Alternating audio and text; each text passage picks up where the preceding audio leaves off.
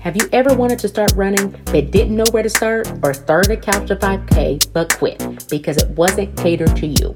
Or better yet, you've been running for a minute, knocked out all the 5Ks, hit up some half marathons, but you keep getting injured, not getting faster, and you're questioning your love for running. If you're a woman over age 35 and been trying to figure out this running thing on your own or don't know where to start, this show is for you. Welcome to Runners University, Women's Guide to Running After 35. My name is Dr. Letitia, physical therapist, certified running nutrition coach, and I've been helping women for many years now tackle aches, pains, build strength, and break mental barriers to living their best life on and off the pavement. Every episode, I take the guesswork out of how to train smarter, faster, and run for life without nagging injuries and actually enjoying it. Let's make running or walking into your 40s, 50s, and beyond your best yet.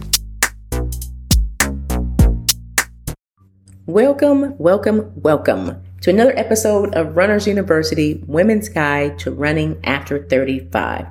Well, it has been a crazy last few months for me from going from one from injury, rupturing my patella tendon in April, to surgery, bed rest, and now having a second procedure about actually a week ago or at the time of this recording. So needless to say, not been running and not being, not having been able to be as active as I would like, but you know, it's all part of the journey and I'm happy to be able to still share some info with you ladies. Even though I'm not able to hit the, hit the pavement, I am going to live, continue to live vicariously through you guys out there hitting it. So now it's the end of July. Here in Indiana, humidity has cranked up. Heat is definitely there. It probably feels like you've been trying to train um, for half marathons, full marathons, just hitting out and hitting the, the trail to keep the crazy away. And it feels like you've probably been on death's door when it comes to that heat. So, episode, we're going to talk about how to run in the heat, safe summer training.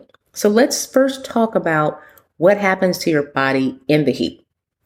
Our body temperature increases, our oxygen uptake increases, and our glycogen depletion um, is also sped up quite a bit. So that that's our storage of carbs, our main energy source.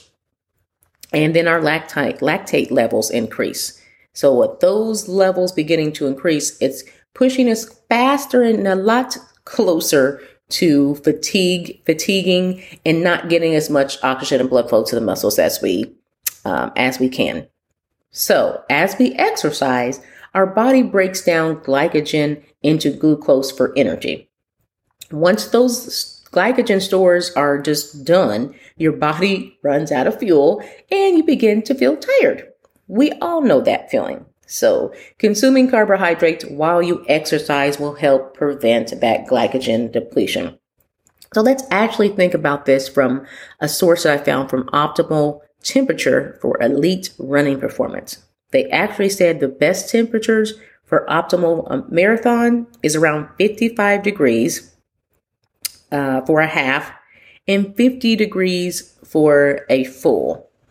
So you think about those optimal temperatures. It's like yeah, it's like uh yeah that you it must be much cooler for those optimal temperatures for you to be running or that's when they've shown you be able to run at your peak so optimal marathon is about 55 degrees and then 50 degrees for a full that's for that's actually this actually has different numbers for women and men their temp their degrees are a little bit off from each other but close Optimal temperature for 5K is about 63 degrees, and then 10K is 66 degrees for women. So let's talk about kind of what those number or top things for making it through the heat and not killing yourself after uh, during during those runs and after the run. So number one, it's no surprise. Hydration Drink, drink, drink. We know that our body is going to need adequate hydration, adequate electrolytes so that it can continue to perform at its best. So that hydration will begin prior to the run. So you want to be hydrating throughout throughout the day, pretty much. You want to be hydrating throughout the day leading up to races or, or let me take that back, leading up to your training runs. So if you're in early morning running, that hydration from the night before and the day before is going to also is going to play a big role in those early morning runs. So not to waterlog yourself, but begin that habit of trying to keep your body on point with that hydration. We'll talk a little bit more into electrolytes here in a minute. So that leads us into number two. Do you know when to add in a sports drink? So there are so many different options for sports drinks and electrolyte replacements. So generally, if you're running up to an uh, one hour, then water is going to be your friend. But after one hour running, you're going to need to get something that's going to help you with replacing those electrolytes. So a little bit background information about the importance of water, hydration, electrolytes. So basically, water delivers the goods. Basically, it's the nutrients to your muscles and assists in your temperature regulation. So de- dehydration or overhydration can clearly have some negative effects. So think about this. Even if you're even if you are 1% dehydrated, your performance will decrease and it will be, continue to decrease significantly if you go up to 2% dehydration and beyond. So the key is to practice throughout the day drinking your water and like with everything. If you're training for a race, practice what you're going to do on race day during your training runs. We don't want no oopsies, no new wrinkles to be introduced on the day of your race. So here's something that I actually found from Runner's World. How to determine your water loss. So how, how do you determine if you are dehydrated or not? So you're going to measure your body weight before you run and after your run. So you take that sweat, you get the sweat loss is going to be in ounces is equal to your body weight after exercise. So you think about, hey, I was 150 before the run. Now I'm 147. I lost three pounds. So you're going to be able to, the, the general guide for that is you're going to drink two cups or 16 ounces of water for every pound that has been lost. I lost three pounds. Now I need 16 ounces. I need 48 ounces of water to replenish to get me back to hydration levels. So ideally, the closer you are in those numbers between your weight before and after run, that tells us a little bit um, better understanding of if you're hydrated enough.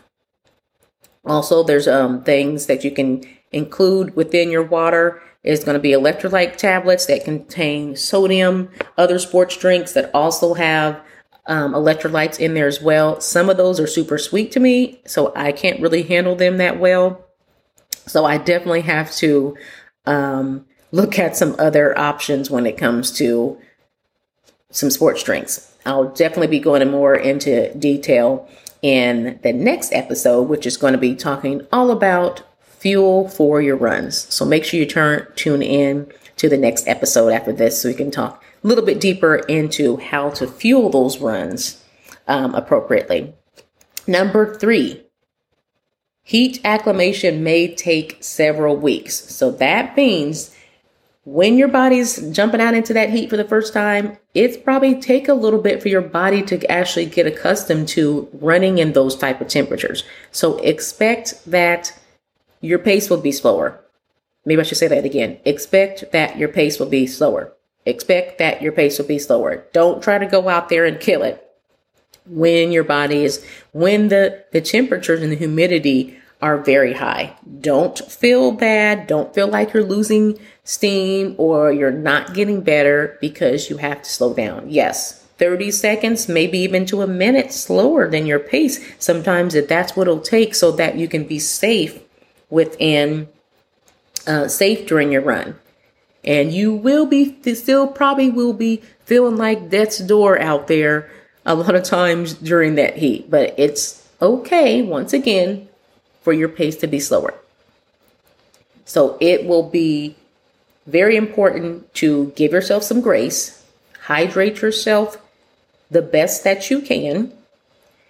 Don't waterlog yourself because you definitely don't want to be out there with water joggling all, all in your stomach, making it even harder to run and um, to make it through those, you know, high humidity and heated runs. Number four, danger, danger, Will Robertson.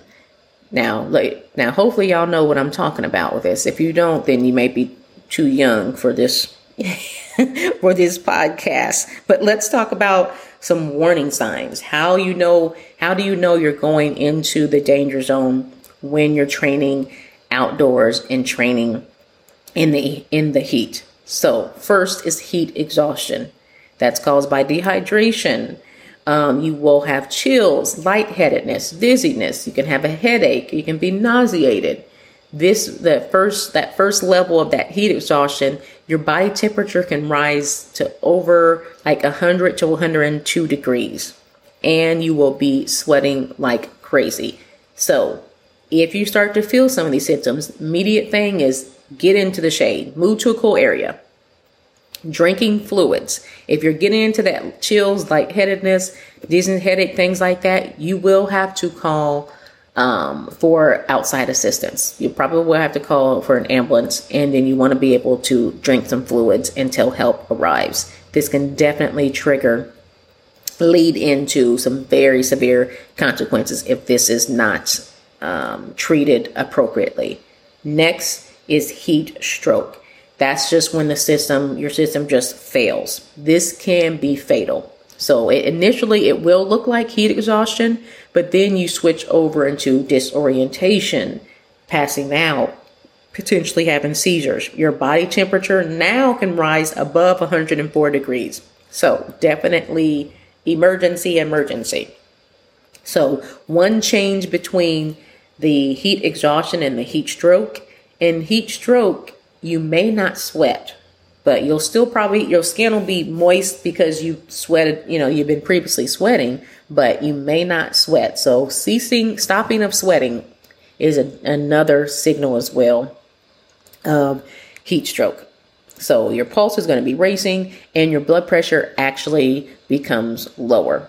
This this condition can lead to kidney and liver damage. So you must get your core temperature down ASAP. This is a medical emergency. Number five, let's look at some of my top strategies before we wrap it up for running in that good old heat. So, plenty of water about 30 minutes before you run. You can probably at least do one to two cups before then. This is in addition to making sure that you're hydrating throughout the day. During your run, about eight ounces of water every 20 30 minutes. You will have to play around with that based on your particular needs. And then after your run, you want to replenish quite a bit, especially if you're a runner um, age 40 and beyond. Hydration levels can have um, be a difference between if you're a younger runner and if you are a mature I don't know if that's the right word, mature, more knowledgeable, smarter. No, I don't know. Runner after the age of 40 definitely get replenished after the runs. This will definitely aid in your recovery because as we know, we can get out there, hit the pavement, do our thing. We got our miles in, but if our recovery is sucky, you're not going to get the gains that you need. And our recovery includes hydration, nutrition, our sleep, um, our stretching, flexibility, mobility, things like that. They all go play a role into just going out there. It's more than just going out there and hitting the pavement. Yes, it's wonderful. We can do that. That's easy. But you're trying to take it up to the next level, do your thing. You got to get that recovery system down. Also, don't wait until you are thirsty. If you're thirsty, boom, you're already dehydrated. Also, how to dress really quickly. Most is, hey, sports bra gang, I don't care. I may not have the sports bra body, but it's hot out here. you definitely don't have to go just out with your sports bra. But if that's you, do your thing, girl. So, dressing, you're going to have some moisture wicking fabric. Good old sports bra, yes.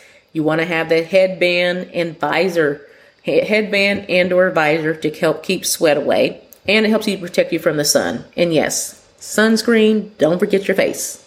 Yes, I have a face that has more melanin and I definitely use sunscreen. I put that on my face because I have gotten sunburn before, and it's not fun at all. So, and I can't head, I'm definitely on Team Visor when I can because I have locks and I can't wear. It's hard to wear any other thing. I'm not wearing a hat either. But also, if you do wear a hat, um, unless that has some kind of moisture wicking and very light, that hat is going to keep in, might keep in too much heat um, for you. It might be harder for you to get cool. So headband game, visor, Bondi band, whatever works for you so that you can be out there um, dressed and ready to help support you, you know, at your best. So, other little bonus tip how to tell if you are dehydrated. So, obviously, you'll be thirsty. You can also look at your urine color. So, dark yellow to an amber color means mild to severe dehydration. You will also not go to the bathroom as much, as much, or you won't have to go for a while. So that's another sign. Um, I can definitely be bad at this. I'm terrible at trying to stay hydrated a lot of times. So, um, and as for other tip is that actually I was told by um, a sports dietitian nutritionist like, yes, you actually do want to have to stop um, for a pee break during a long run or a marathon. That probably means you're doing well with your hydration. I have been chronically terrible at the hydration game, so I continue to uh, you know make tweaks and kind of do my best when it comes to trying to uh, find the right balance of hydration and not feeling like I'm waterlogged um, or having issues that way. So there we have it. Get yourself out there. It's okay. You can still run in the heat and not be on death's door. Just go out there with these tips. Make sure that you share with a friend, run buddy, run sis, whoever your run crew, so that you guys can be safe out there. Last but not least, I will be launching the Runners University private Facebook group soon. So make sure that you get on my email list so you don't miss this, this announcement. This is going to be the community where we can come, share, we can do different I'll have different tools, I'll have different weekly lives I'll be going through, nice supportive group so that we can get the support, accountability, and having fun as well. So hop on the email list, private Facebook group community will be launching soon. So until next time, girl, go out and do the thing. Hey girl, thanks for listening to the show today. If you're new to running or tired of trying to search Dr. Google on the best ways to begin and continue running without giving up or getting burnt out, then head over to www.runnersuniversity.co slash get started to grab my bulletproof running guide for women. You got this, girl. Do your thing. Music produced by King Music. Check him out, y'all.